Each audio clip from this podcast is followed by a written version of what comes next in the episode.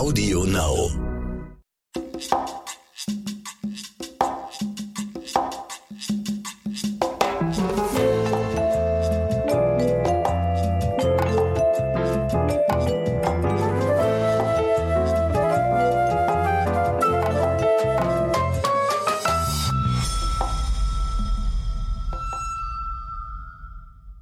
Schön, dass ihr wieder eingeschaltet habt zu Crime and the City. Ich bin heute alleine hier, habe mir aber einen sehr interessanten Gast reingeholt.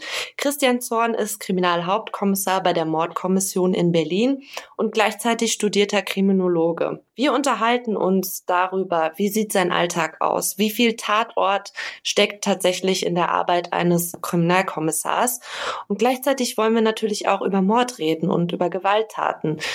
Wie verarbeitet er diese Taten? Wie geht er damit um? Und was macht einen eigentlich zum Mörder? Ich bin sehr gespannt auf das Gespräch. Herzlich willkommen, Christian Zorn. Dankeschön, guten Tag. Wir starten direkt mal ähm, mit der ersten Frage. Ihr hattet uns ja auch ein paar Fragen geschickt bei Instagram. Die bauen wir natürlich alle ein. Wie sieht denn so ein Arbeitsalltag als Kommissar bei der Mordkommission aus? Ja, das ist äh, unterschiedlich, äh, je nachdem, ob wir in Bereitschaft sind oder nicht. Wir haben grundsätzlich halt einen 9-to-5-Job. Äh, ganz klassisch Bürodienstzeiten und haben halt aber auch diese Bereitschaftsdienste, also praktisch die Zeit, die man dann auch aus dem Fernsehen kennt, wo wir alarmiert werden können, worüber wir unsere allermeisten Fälle generieren. Und da äh, ist es halt auch sehr vergleichbar. Da äh, versuchen wir sehr schnell zu ermitteln, sehr schnell auf Ballhöhe zu kommen, sehr schnell die Protagonisten äh, der Tat halt kennenzulernen, zu verstehen, Motivforschung äh, anzustellen, äh, um um natürlich dann halt auch den Tatverdächtigen ermitteln zu können. Man muss aber auch fairerweise sagen, äh, dass halt äh, Mord und Totschlag halt auch ähm, größtenteils Beziehungsdelikte sind. Das heißt, äh, auch aus der Nahbeziehung heraus, so dass wir relativ oft den Tatverdächtigen dann halt auch schon mit der Tat mitgeliefert bekommen, so dass wir den dann gar nicht mehr äh, suchen müssen. Also so spannend, wie es im Tatort im Fernsehen ist, ist es für uns, was die äh, Tatverdächtigen-Suche angeht, nicht immer. Nichtsdestotrotz bleiben genug äh, Spannungsmomente bestehen, weil wir natürlich halt auch herausfinden wollen, warum hat es der Tatverdächtige gemacht. Und wir müssen das natürlich beweiserheblich für den Prozess absichern. Mhm. Das heißt, Mordfälle passieren ja jetzt nicht in einem 9-to-5-Job? Man ist schon immer auf Bereitschaft oder hat man überhaupt feste Arbeitszeiten? Äh, in den Bereitschaftszeiten arbeiten wir bedarfsorientiert. Das heißt, es kann halt dann halt so, wie man es halt auch so manchmal in Filmen sieht, dass man nur zum Schlafen nach Hause kommt und sonst halt äh, so lange und so viel wie möglich ermittelt, weil die Zeit sozusagen ja auch gegen uns läuft, was nicht heißt, dass wir auch nicht nach langer Zeit auch noch Taten klären.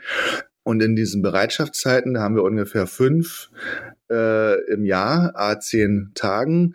Da sind wir sozusagen Tag und Nacht alarmierbar. Und wenn wir dann einen Fall bekommen, alarmiert werden, dann arbeiten wir halt bedarfsorientiert. Also da gibt's dann halt auch keine Tages- und Nachtszeiten.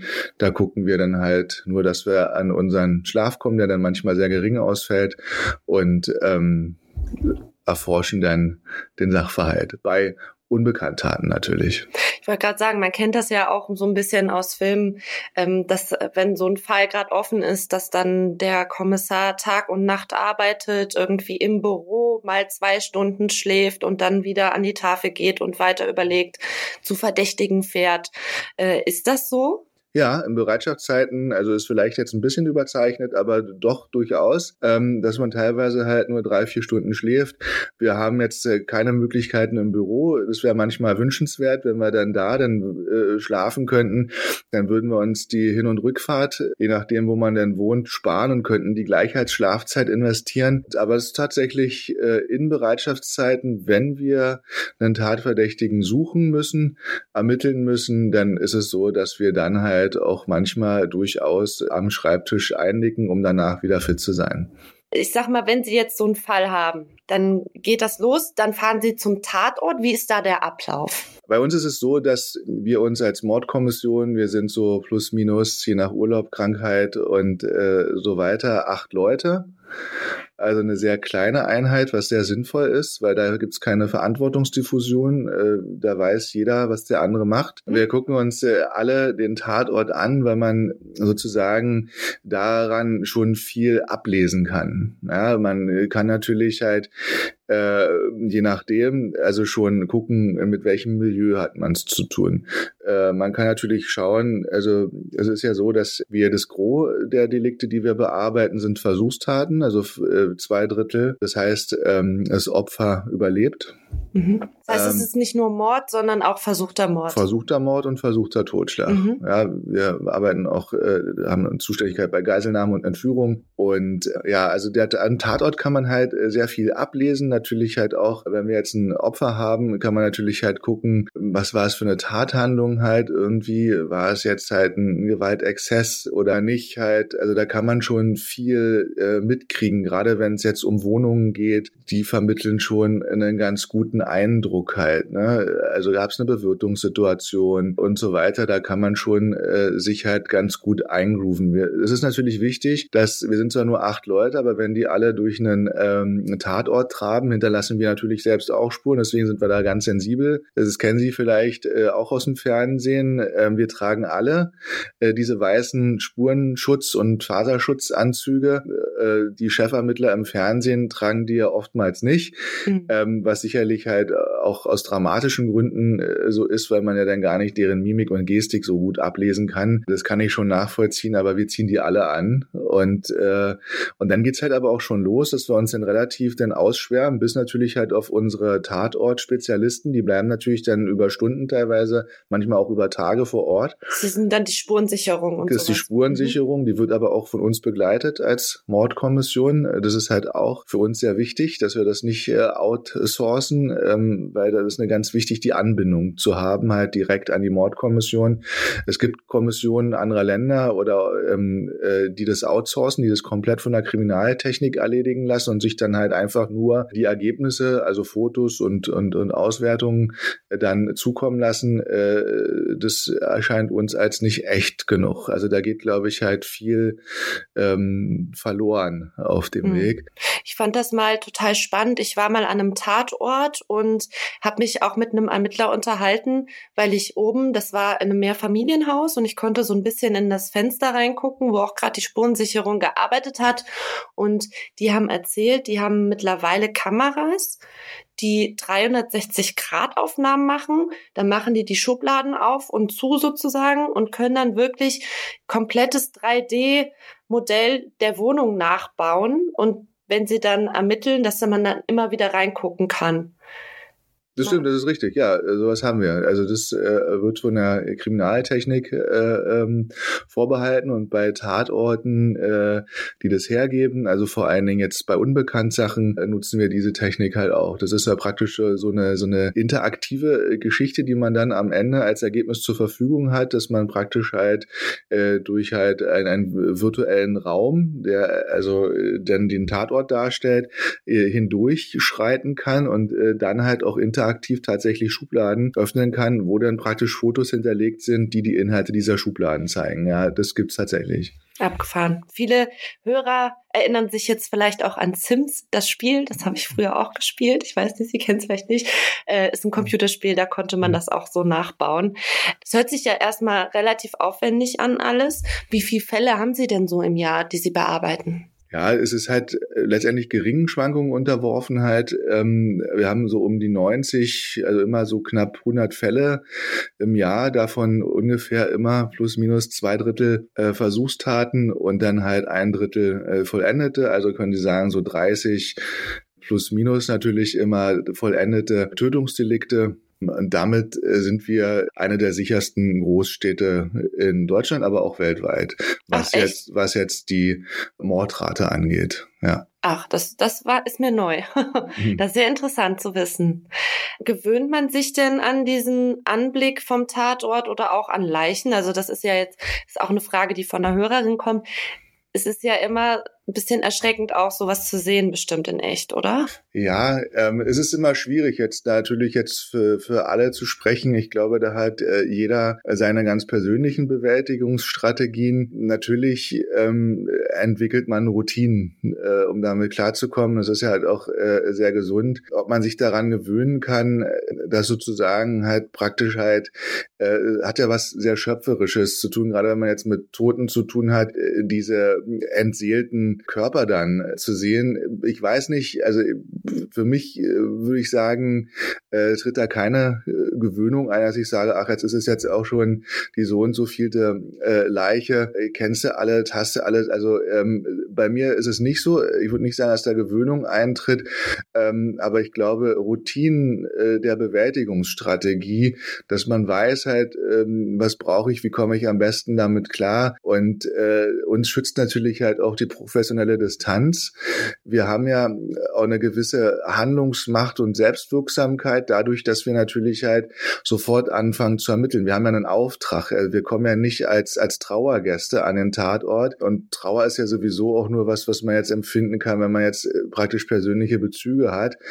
Und dadurch, dass wir diese professionelle Distanz haben, diesen Auftrag haben, gar nicht lange verweilen können, weil es weitergehen muss, fällt es uns äh, halt äh, sicherlich leichter, damit äh, umzugehen. Und es ist ja halt auch nicht so, es gibt ja auch durchaus Taten, wo sich sozusagen der Gut und Böse äh, Gegensatz überhaupt nicht krass darstellt. Das sind sozusagen sogar die meisten halt. Also viele äh, Delikte entstehen ja auch aus einem Konfliktgeschehen, äh, wo möglicherweise beide kämpfen und nur der Zufall es will, dass nun gerade derjenige, den wir dann vorfinden, liegen blieb. Es hätte aber genauso auch der andere sein können. Ne? Also das heißt, es ist jetzt nicht immer so, dass man jetzt, äh, die Kriminologie spricht vom idealen Opfer. Ideale Opfer zeichnen sich dadurch aus, äh, was man halt sensationslüster gut vermarkten kann. Das sind moralische, einwandfreie Menschen mit einem gewissen Wehrlosigkeitsgrad, äh, mit einer gewissen Schutzlosigkeit. Da hat man natürlich eine krasse gut-böse Dichotomie. Diese Taten in dieser Eindeutigkeit haben wir eigentlich fast nie. Also deswegen darf man sich das jetzt, auch gar nicht so vorstellen, ähm, dass man jetzt halt immer das äh, schutzlose, hilflose, moralisch perfekte äh, Opfer hat. Äh, das heißt, es relativiert sich halt auch viel. Äh, mein Vater ist bei der Autobahnpolizei und wir haben uns auch schon mal unterhalten. Er hat halt viel mit Unfallopfern zu tun und hat dementsprechend auch schon viel Leichen gesehen. Also er ist mittlerweile in Rente, aber seine Einstellung zum Tod selber hat sich dadurch auch verändert.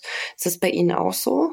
Nee, eigentlich, eigentlich nicht halt. Also vielleicht wurde sie halt äh, bestärkt. Also ich meine, es kommt natürlich halt auch immer darauf an, mit dem Tod befasst man sich ja ähm, zwangsläufig, weil bekanntermaßen das Leben ja mit dem Tod endet. Mittlerweile wird es ja als Zumutung angesehen, ganz oft in der Gesellschaft, das jetzt halt auch offen auszusprechen. Ja? Aber es ist durchaus zumutbar zu sagen, dass das Leben mit dem Tod endet, weil es ja auch so ist.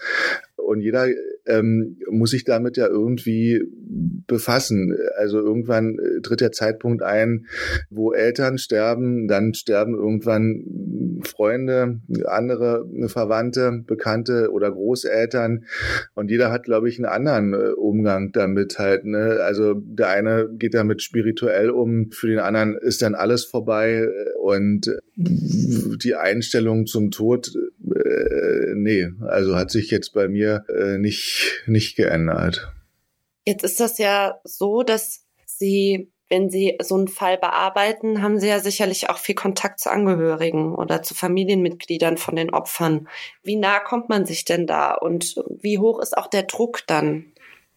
Na, einerseits kommt man sich sehr nah und andererseits bleibt natürlich halt immer die professionelle Distanz. Es ist natürlich halt so, also gerade halt auch beim Überbringen von Todesnachrichten. Das heißt, wenn die Angehörigen nicht ohnehin schon von der Tat erfahren haben, sondern äh, darüber dann halt von uns äh, informiert werden müssen, das ist natürlich halt ein sehr verantwortungsvoller Moment, weil wir natürlich halt auch Leute äh, damit, wenn wir es falsch machen, sehr verletzen können. Ist das einer der schwierigsten Aufgaben? Also würde ich mir jetzt so vorstellen.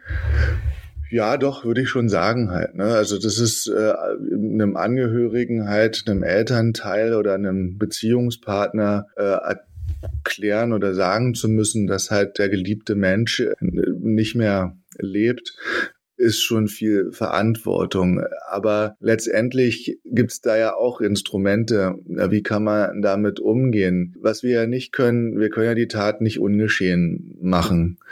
Ähm, das heißt, äh, wir müssen dann als Mordkommission das Beste draus machen. Das heißt, einerseits ermitteln, um Klarheit, Gewissheit zu schaffen und andererseits natürlich halt auch den Leuten, äh, den Angehörigen durch diese schwierige Zeit hindurch helfen. Ja, wir haben da halt auch psychologische Unterstützung. Wir haben Traumapsychologen im Haus, äh, die wir, die uns dann auch begleiten. Mhm. Und wir haben halt auch ähm, viele Möglichkeiten der Opferberatung, ähm, Traumaambulanzen halt, äh, wo Leute sozusagen auch aufgefangen werden können.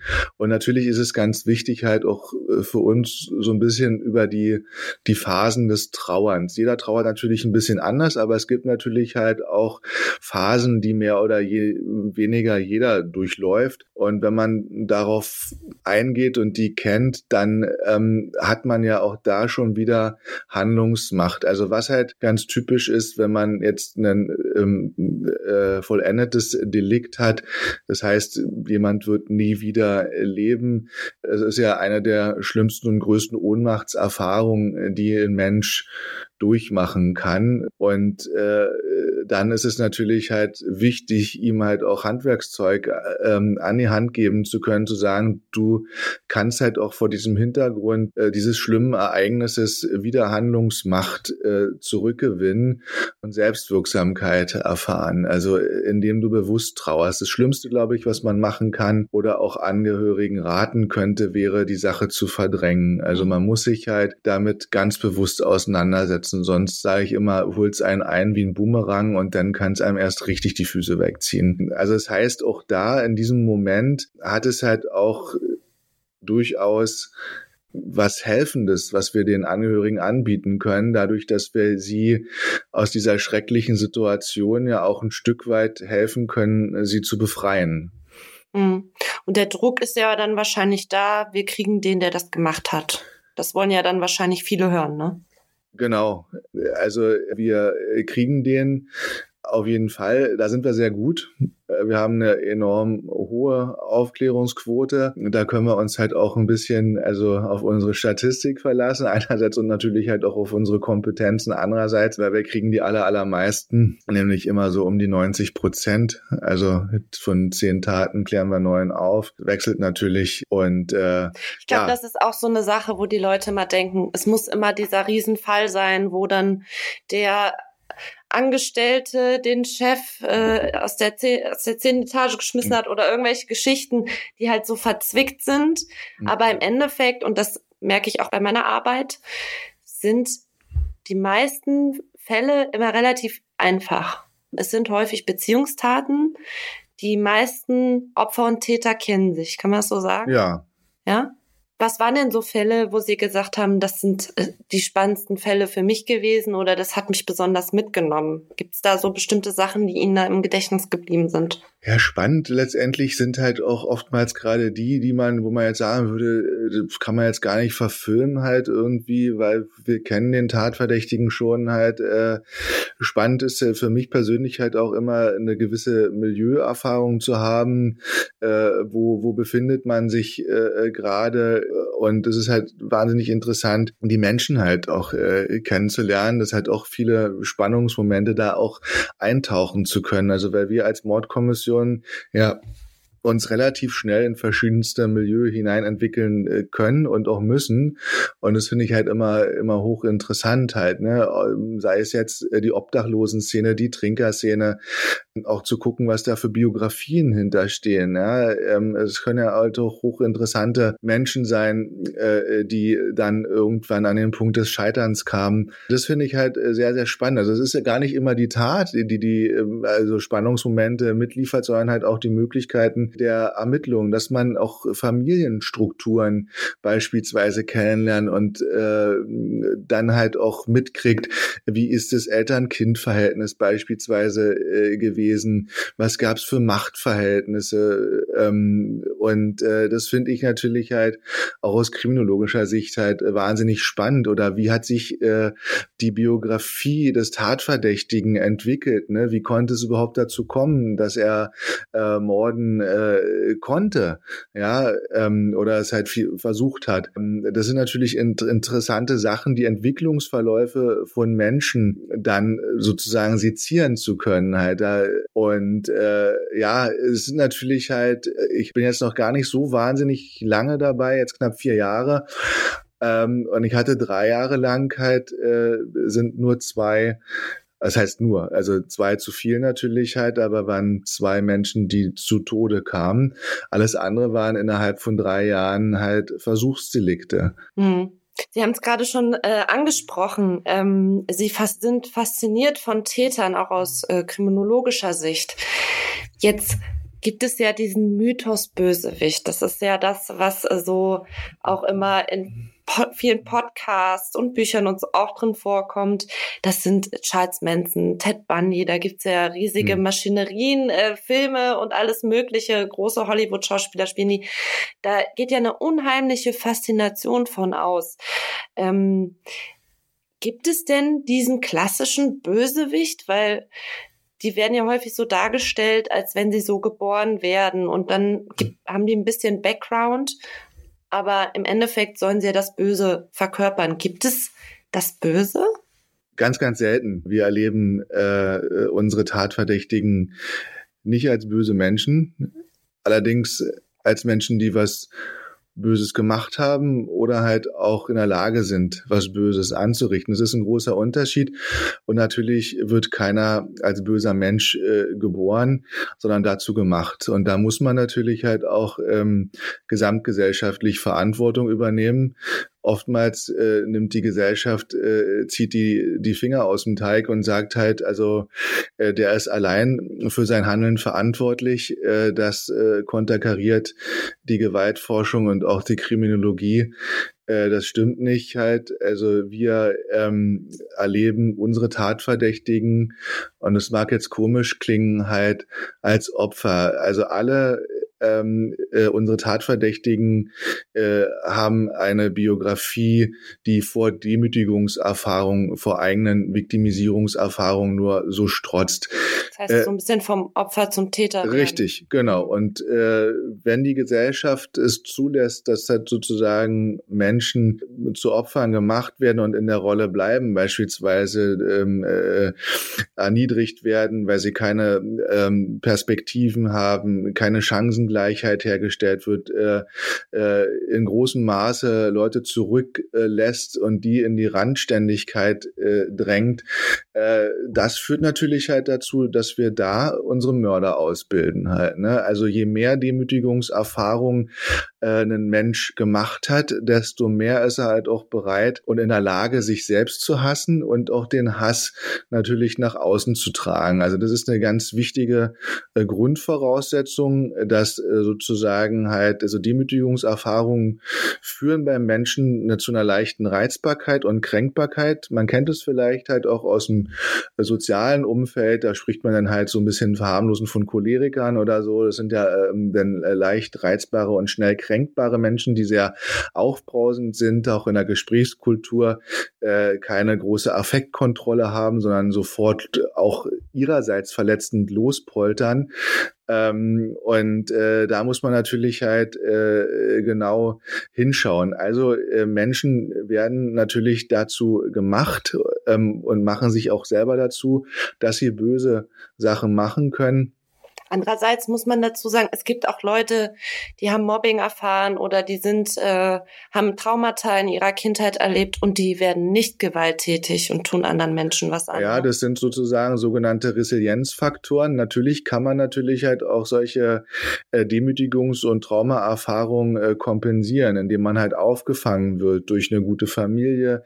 Ganz, ganz wichtig ist die Peer Group, dass man Freunde hat, die einen da äh, auffangen können, dass man äh, praktisch halt mit anderen Erfolgserlebnissen, die einem dann doch Handlungsmacht und Selbstwirksamkeit suggerieren, praktisch halt dann das kompensieren kann. Also wichtig im Leben, gerade von jungen Menschen, sind Selbstwirksamkeitserfahrungen und Handlungsmacht. Und wenn man die durch legale Instrumente nicht erreichen kann, ist natürlich die Gewalt ein äh, sehr probates Mittel, weil wenn ich äh, sozusagen der Stärkere bin, dann äh, verhilft mir die Gewalt natürlich zu triumphalen Gefühlen, ne? weil ich kann äh, Menschen erniedrigen, ich kann die Herrschaftsgewalt über sie ausüben. Das erfüllt mich äh, mit einem triumphalen Gefühl der Stärke, was ich natürlich halt auch dadurch haben kann, dass ich einen tollen Beruf habe, dass ich viel Geld verdiene, dass ich eine tolle Familie habe. Also wir haben es eigentlich nicht mit bösen Menschen zu tun, wir haben es halt vornehmlich mit selbstachtungslosen, höchst kränkbaren, lebensgescheiterten Männern zu tun. Männern? Also ja, meistens eigentlich, ähm, wenn Sie so wollen, arme Würstchen, die hinter der Gewaltfassade sozusagen halt eine massive Seelendeformation aufweisen. Psychopathen und Soziopathen, das ist ja dann nochmal ein anderer Teil, Tätertyp, oder? Ja, man kann halt eigentlich dazu sagen, halt, also die wenigsten Tatverdächtigen äh, sind Psychopathen und die wenigsten Psychopathen sind Gewalttäter.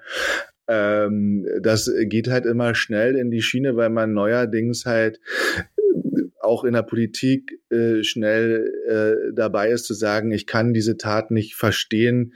Es ist fassungslos, äh, wie konnte das passieren? Es gibt viele Leute, die das halt mit einer gewissen Leichtigkeit erklären können. Wenn Leute, auf die man eigentlich hört, die ja eigentlich auch eine gewisse Vernunftsbegabung suggerieren, sagen, ich verstehe nicht, wie jemand sowas Schlimmes machen konnte, dann dämonisieren wir unsere Tatverdächtigen, was ihnen nicht gerecht wird.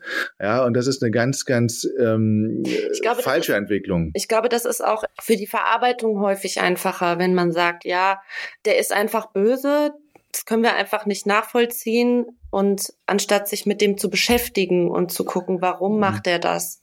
Ja, wir, ja klar, das ist die Trivialisierung von hochkomplexen Sachverhalten. Mittlerweile äh, kann ja jeder seinen Senf zu komplexen Sachverhalten abgeben und äh, wir haben ja eigentlich eine sehr fundierte, grundlegende Wissenschaft dazu, äh, die uns Auskünfte darüber gibt, äh, warum jemand zum Gewalttäter oder halt letztlich auch zum Mörder oder Totschläger äh, wird und die Pathologisierung, der muss ja krank sein, wenn er sowas macht. Nein, er ist sozusagen halt äh, seelendeformiert worden, wofür gesellschaftliche Bedingungsfaktoren, Aufwachsbedingungen verantwortlich sind. Also wir haben da als Gesellschaft äh, eine Gesamtverantwortung und natürlich äh, muss man halt auch sagen, also ist vielleicht ein bisschen zugespitzt, natürlich ist die G Gesellschaft halt äh, auch äh, mit daran schuld, wie viel Mordtaten sie hat. Also wir können beispielsweise auch sagen, je ungleicher die Gesellschaft ist, ne, da haben wir das Mordmotiv beispielsweise Habgier, äh, was da reinfällt, je ungleicher was soziale ähm, Stati angeht, äh, denn äh, die Gesellschaft ist, äh, desto höher ist halt auch die Mordrate. Ja. Was sind denn so die klassischen Motive, die Ihnen so in Ihrem Beruf unterkommen?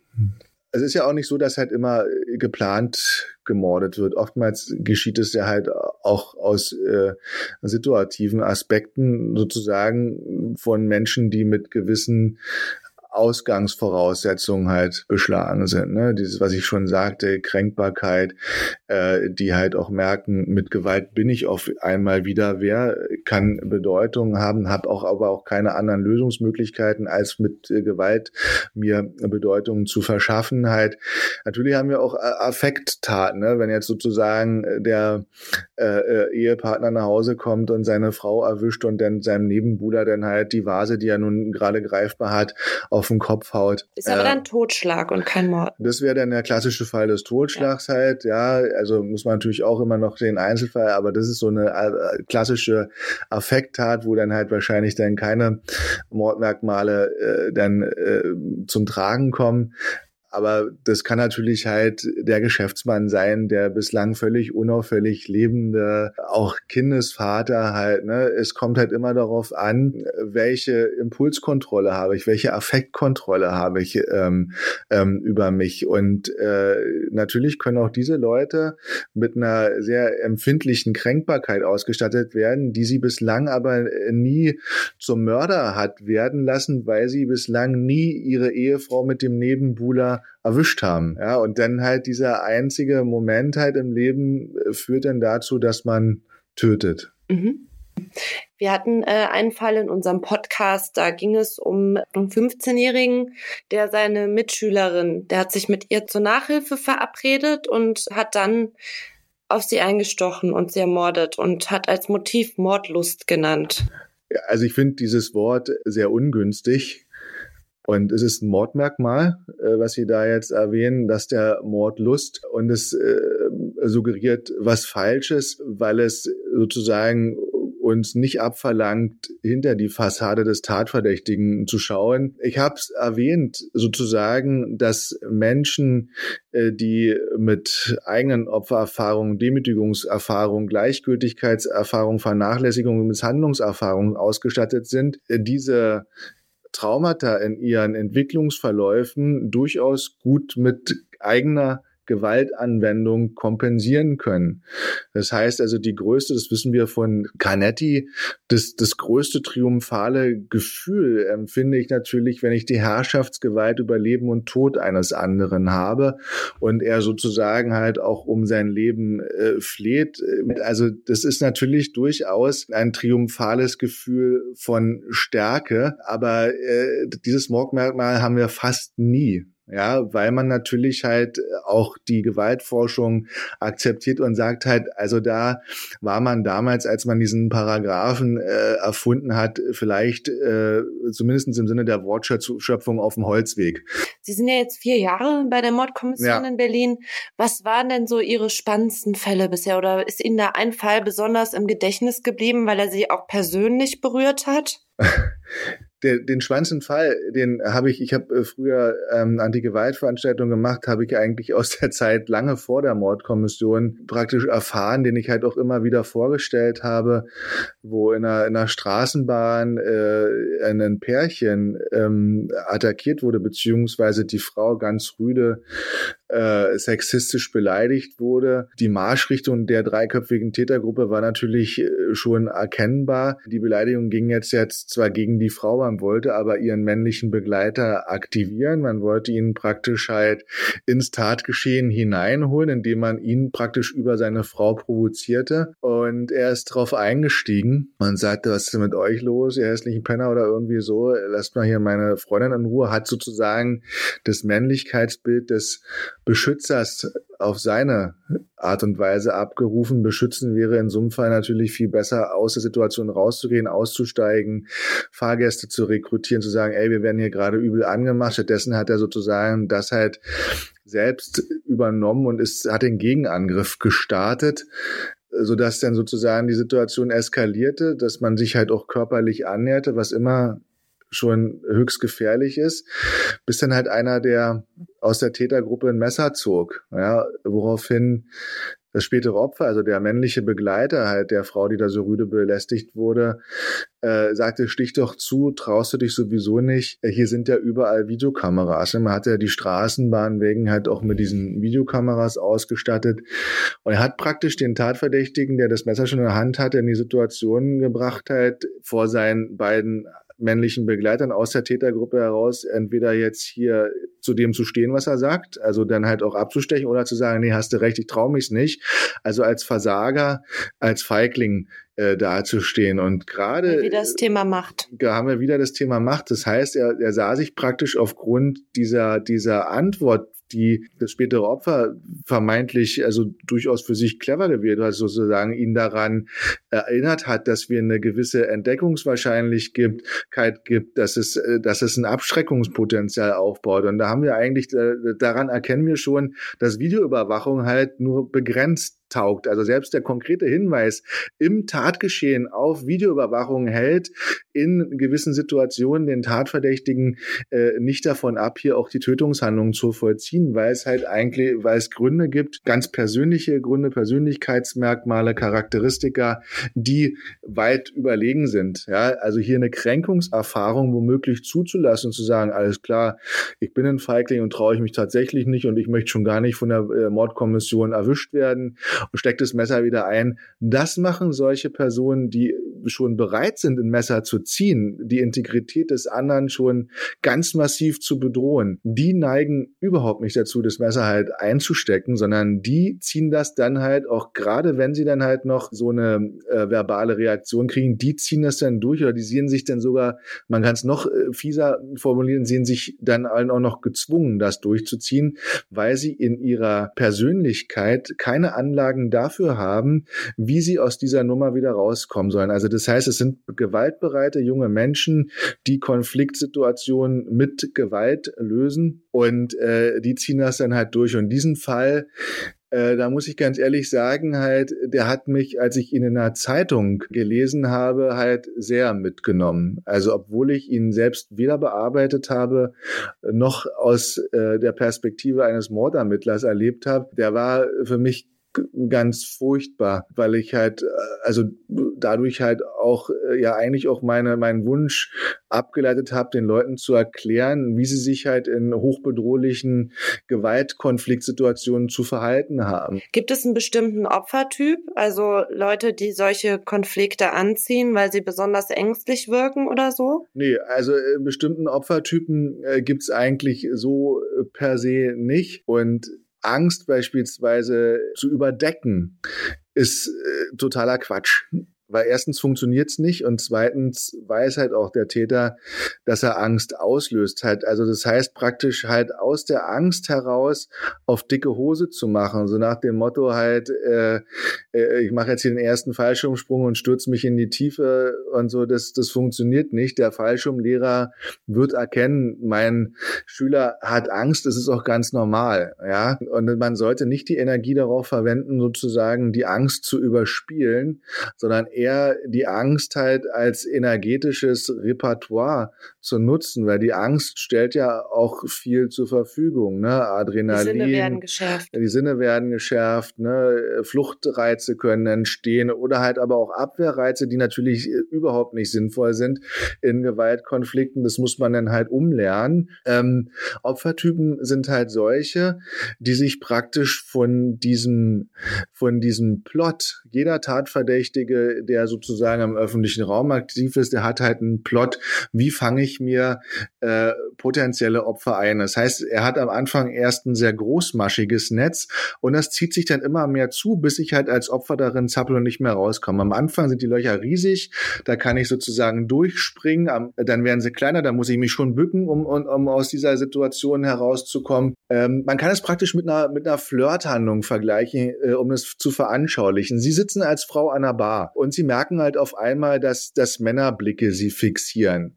Ja, und sie merken halt, wenn sie diesem Männerblick äh, mehr als fünf bis acht Sekunden standhalten, dann verspürt der die Aufforderung, sie ansprechen zu dürfen. Ja, sie können das ja mal probieren. Acht ich kenne das. Acht, acht, acht Sekunden ja. äh, braucht der Mann im Durchschnitt, um sich die Legitimation abzuholen. Die Frau hat mir jetzt acht Sekunden lang ihren Blick geschenkt, die darf ich jetzt ansprechen. Ja, sie haben vielleicht verträumt ins Leere geguckt, der fühlte sich halt aber mit ihrem Blick total ähm, abgeholt, ähm, spricht sie an. Und jetzt gehen sie ins Gespräch. Ja, dann fängt er an, sie zum Drink einladen zu wollen. Sie nehmen aus Höflichkeit an, äh, sind aber total angewidert, weil der Typ womöglich halt total schmierig ist, so total peinlich und wie auch immer einfach nicht ihr Typ ist. Und sie merken halt, je mehr sie zulassen, desto schwieriger wird es, aus dieser Nummer rauszukommen. Ja, bis halt dazu, äh, wenn er ihnen halt, äh, sie haben womöglich einen Rock an und er fasst ihn an den Oberschenkel und äh, dann zeigen sie das dann äh, bestenfalls an und sagen, ich wurde jetzt hier sexuell belästigt und dann ermittelt die Polizei und befragt Zeugen. Ja, mhm. Und dann sagen die, na ja, also klar, das muss sie nicht gewollt hatten, haben, aber wir haben vorher im Blickkontakt beobachtet. Sie hat sich zum Drink einladen lassen, sie hat äh, gelacht mit ihm, freundlich äh, gesprochen. Ne? Das wird ihnen dann sozusagen alles negativ ausgelegt halt. Ne? Ja. Und halt aber bei der Nein heißt Nein-Debatte. Ja, und dann mhm. hat es halt auch die äh, und vor allen Dingen führt es halt, wenn wir jetzt wieder in den Gewaltkonflikt reinsteigen, wenn die Täter sprechen sie an, ey, Alter, alles klar bei dir, ey, hast du mal die Uhrzeit, dann holen sie ihr Mobiltelefon raus, und es wirkt von außen gar nicht wie eine Konfliktsituation. Genauso wie dieser schäbige, schmierige Flirt, den sie eigentlich innerlich überhaupt nicht wollen, auf den sie reingefallen sind praktisch, der wirkt ja eigentlich auch wie ein ganz romantisches Anbahnungsverhalten von außen. Von außen. Ja, das heißt, sie werden auch keinen finden, der ihnen dann beispringt, der dann womöglich sagt, ey, warum fasst du der Frau jetzt an den Oberschenkel? Dann sagen die, das ist ja ein folgerichtiges Verhalten. Die kennen sich ja. Die kennen sich ja. Mhm. Oder kennen sich nicht, haben sich gerade kennengelernt. Ja, sie hatte auch Interesse. Passt wie Arsch auf Eimer, die hat, sie hatte auch Interesse, dabei stimmt es überhaupt gar nicht. Sie haben nur aus Freundlichkeit und aus Mangel an Handlungsoptionen halt, weil sie auch den, den, den äh, Typen nicht kompromittieren wollen. Sie können ja auch als Bar, äh, also an der Bar sitzend aufstehen und lassen die da alleine sitzen. Das kann man genau so auf Gewaltkonflikte. Da sie, sie wissen halt, da passiert gleich was Olles. Ja, also es ist nicht, sie fühlen sich nicht wohl in der Situation, aber aus Höflichkeit äh, und aus, aus gesellschaftlichen Normen heraus sagen sie, ja Mensch, wenn mich aber jemand anspricht, dann bin ich es gewohnt zu antworten mhm. und halt auch erstmal freundlich zu sein. Wenn er mich nach der Uhrzeit fragt, dann gucke ich nach. Dann gucke ich sagt, nach. Zum Beispiel ja. der Serienvergewaltiger, unsere ja. erste Folge, der hat die Frauen immer auf dem Weg zur Arbeit morgens äh, an der Bahn angesprochen, hat sie nach irgendwelchen Wegen gefragt, wie komme ich denn am besten nach Berlin Mitte rein? Wie komme ich denn ja. am besten dahin, dahin? Und die meisten Frauen haben ihm auch geholfen, haben auch mit ihm gesprochen. Und erst dann, als, als dieser Kontakt schon hergestellt war, hatte mhm. sie halt in den Busch gezerrt. Man muss natürlich halt gucken, man hat ja so eine innere Alarmanlage. Beim Flirt weiß man ziemlich schnell, ziemlich genau, äh, will ich mich auf den einlassen oder nicht. Und eigentlich weiß man es auch beim Gewalttäter. Ja, also der kann noch so nett sein, die verfügen ja durchaus über eine große Potenzial an Charmoffensive. Also der, die, wie ich schon sagte, Gewalttäter können durchaus charmant sein. Ist ja auch ihr Kapital sozusagen oder auch wie Sie sagen, der Vergewaltiger, der womöglich durchaus eine Ausstrahlung hatte, so dass die Frauen sagen, ach naja, ja, dem helfe ich gerne. Ist ja auch eigentlich grundsätzlich in Ordnung, aber da merkt man schon, je, je mehr man sich einlässt auf eine Interaktion, desto schwerer ist es da rauszukommen. Kann ja auch positiv sein. Wie viele Frauen sind womöglich mit Männern verheiratet, von denen sie anfangs annahmen, der ist auf keinen Fall was für mich und jetzt ist es der beste Typ, den ich mir vorstellen kann. Also es äh, ist ja auch ähm, denn die Kehrseite der MeToo-Debatte. Äh, es muss ja auch Möglichkeiten geben, jetzt den jeweils anderen Partner auch überzeugen zu dürfen. Es kann ja nicht immer sein, dass man sofort auf den ersten ja. Blick sagt, den heirate ich oder nicht. Aber natürlich muss man äh, muss man auf sein Gefühl hören und man kann halt auch ähm, kompensieren. Ich arbeite ja auch viel mit Angehörigen von Mordopfern zusammen und da höre ich ganz oft den Satz, vor allen Dingen bei Gericht, naja, selbst 15 Jahre Höchststrafe für ein Gewaltverbrechen, für einen Mord ist ja gar nichts. Der kommt dann raus und kann weiterleben. Unser Leben ist für immer zerstört. Dem entgegen sind ja diese extrem hohen Strafen in den USA, wo man dann achtmal lebenslänglich bekommt oder 120 Jahre. Was glauben Sie denn, was ist sinnvoller und ist es möglich, dass ein Täter nach 15 Jahren wieder komplett in der Gesellschaft eingegliedert wird? Hm. Ja, das tangiert natürlich viele Bereiche. Jemanden, der 15 Jahre der Gesellschaft entzogen wurde, hat natürlich massive Probleme, sich dann anschließend zu integrieren. Das ist der Nachteil natürlich halt von Strafhaft, zu sagen, die wirkt ja eigentlich kontraproduktiv auf eine gesellschaftliche Integration. Wenn Sie einen Schüler jetzt, der Schwierigkeiten, Verhaltensauffälligkeiten hat, äh, sagen, äh, dich sperren wir ständig aus, dann wird er ja nie lernen, sich gesellschaftlich äh, ähm, einfügen zu können. Ähm, es ist natürlich halt, wenn wir jetzt äh, diese, diese vollendeten Tötungsdelikte haben, es ist natürlich halt furchtbar für Angehörige, aber keine Strafe der Welt äh, bringt diesen Menschen zurück. Was halt ein bisschen schade ist, äh, ich würde, würde mich zu dieser These versteigen, dass wir in einem gewissen Vergeltungszeitalter leben. Wir haben äh, nicht mehr, äh, also ist es nicht mehr opportun äh, zu vergeben und zu verzeihen, weil das offensichtlich heutzutage mit Schwäche gleichgesetzt wird was aber nicht stimmt. Mhm. Ähm, ich habe ja ganz eng, äh, kommt mir die Rolle zu, mit Angehörigen, die äh, durch eine Tötungshandlung einen Menschen verloren haben, zusammenzuarbeiten. Und die Opferinteressen, auf die hört man ja gar nicht, weil die Opferlobbyisten ähm, hören vor allen Dingen auf ihre eigenen Interessen, die oftmals äh, finanzieller Herkunft sind. Ich sage halt ganz oft, und äh, da habe ich manchmal Angst vor der Aussage, das Angehörigen zu sagen, na, wissen Sie, was Ihnen jetzt noch an Stärke und Kraft bleibt.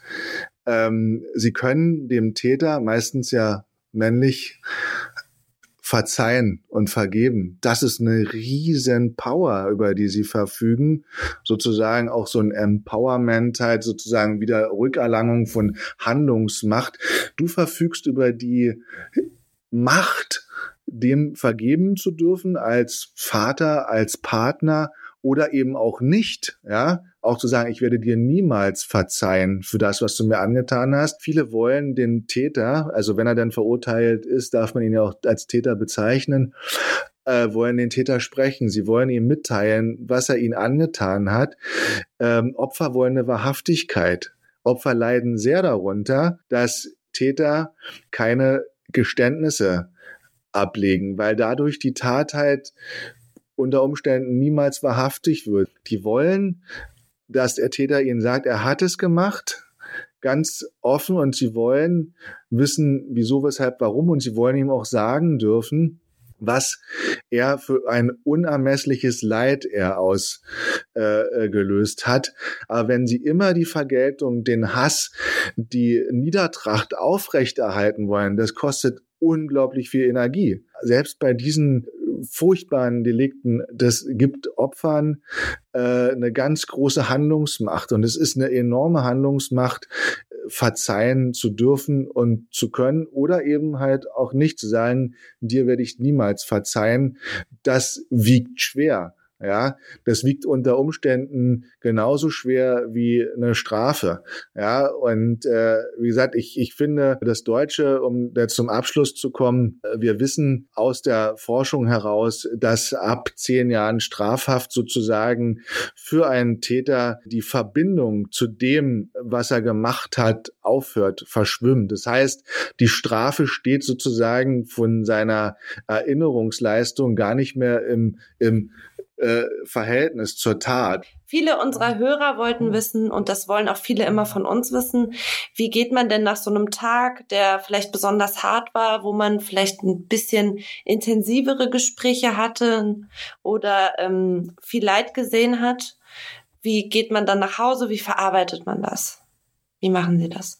Also das ist schon auch so klassisch halt wie im Fernsehen natürlich. Äh, also was wir regelmäßig machen, ist, wenn wir diese Bereitschaften, die ich ja vorhin erklärt habe, die begehen wir mit einem Bereitschaftsabschluss, was auch wichtig ist. Wir müssen aus der Rolle auch irgendwann mal rauskommen. Ja, also das heißt, wir nach der Bereitschaft bearbeiten wir die Fälle natürlich weiter, aber aus dieser Bereitschaftsrolle des Powermord-Ermittlers, der sozusagen rund um die Uhr aktiv ist, müssen wir auch mal rauskommen, dass das sozusagen der Übergang zu einer Mordermittler-Normalität halt, ne, da, da brauchst halt einen Cut und das machen wir halt immer in einer Kneipe, wo wir natürlich gut essen und auch lecker trinken.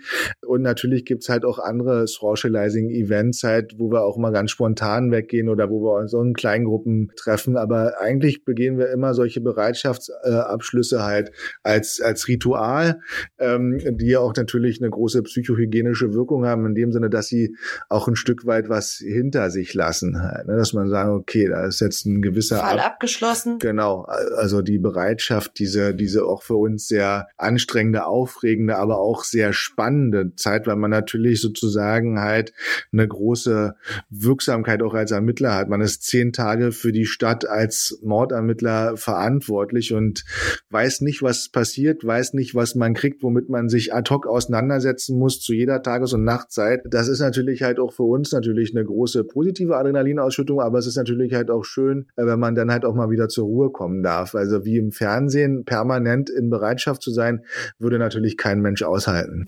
Ich bedanke mich sehr, dass Sie da waren. Sehr gerne. Dankeschön. Samina und ich gönnen uns ein kleines Sommerpäuschen. Es ist kein langes Päuschen, aber den August wollen wir ein bisschen die Beine hochlegen. Ich fahre auch in Urlaub und wir würden euch dann am 10. September wieder mit neuen Crime-Geschichten aus Berlin versorgen. Wenn euch die Folge gefallen hat, dann äh, geht doch gerne auf Instagram, folgt uns oder bewertet uns bei Apple Podcasts.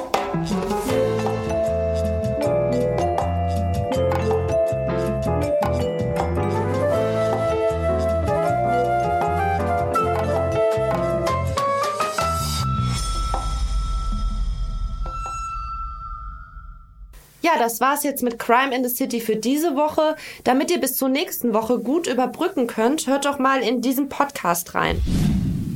Hallo, wir sind Sharon und Patrick und jeden Mittwoch gibt es eine neue Folge unter uns auf die Öhrchen. Lust auf einen Blick hinter die Kulissen einer täglichen Serie und spannende Backstage-Geschichten? Dann hört rein. Audio Now.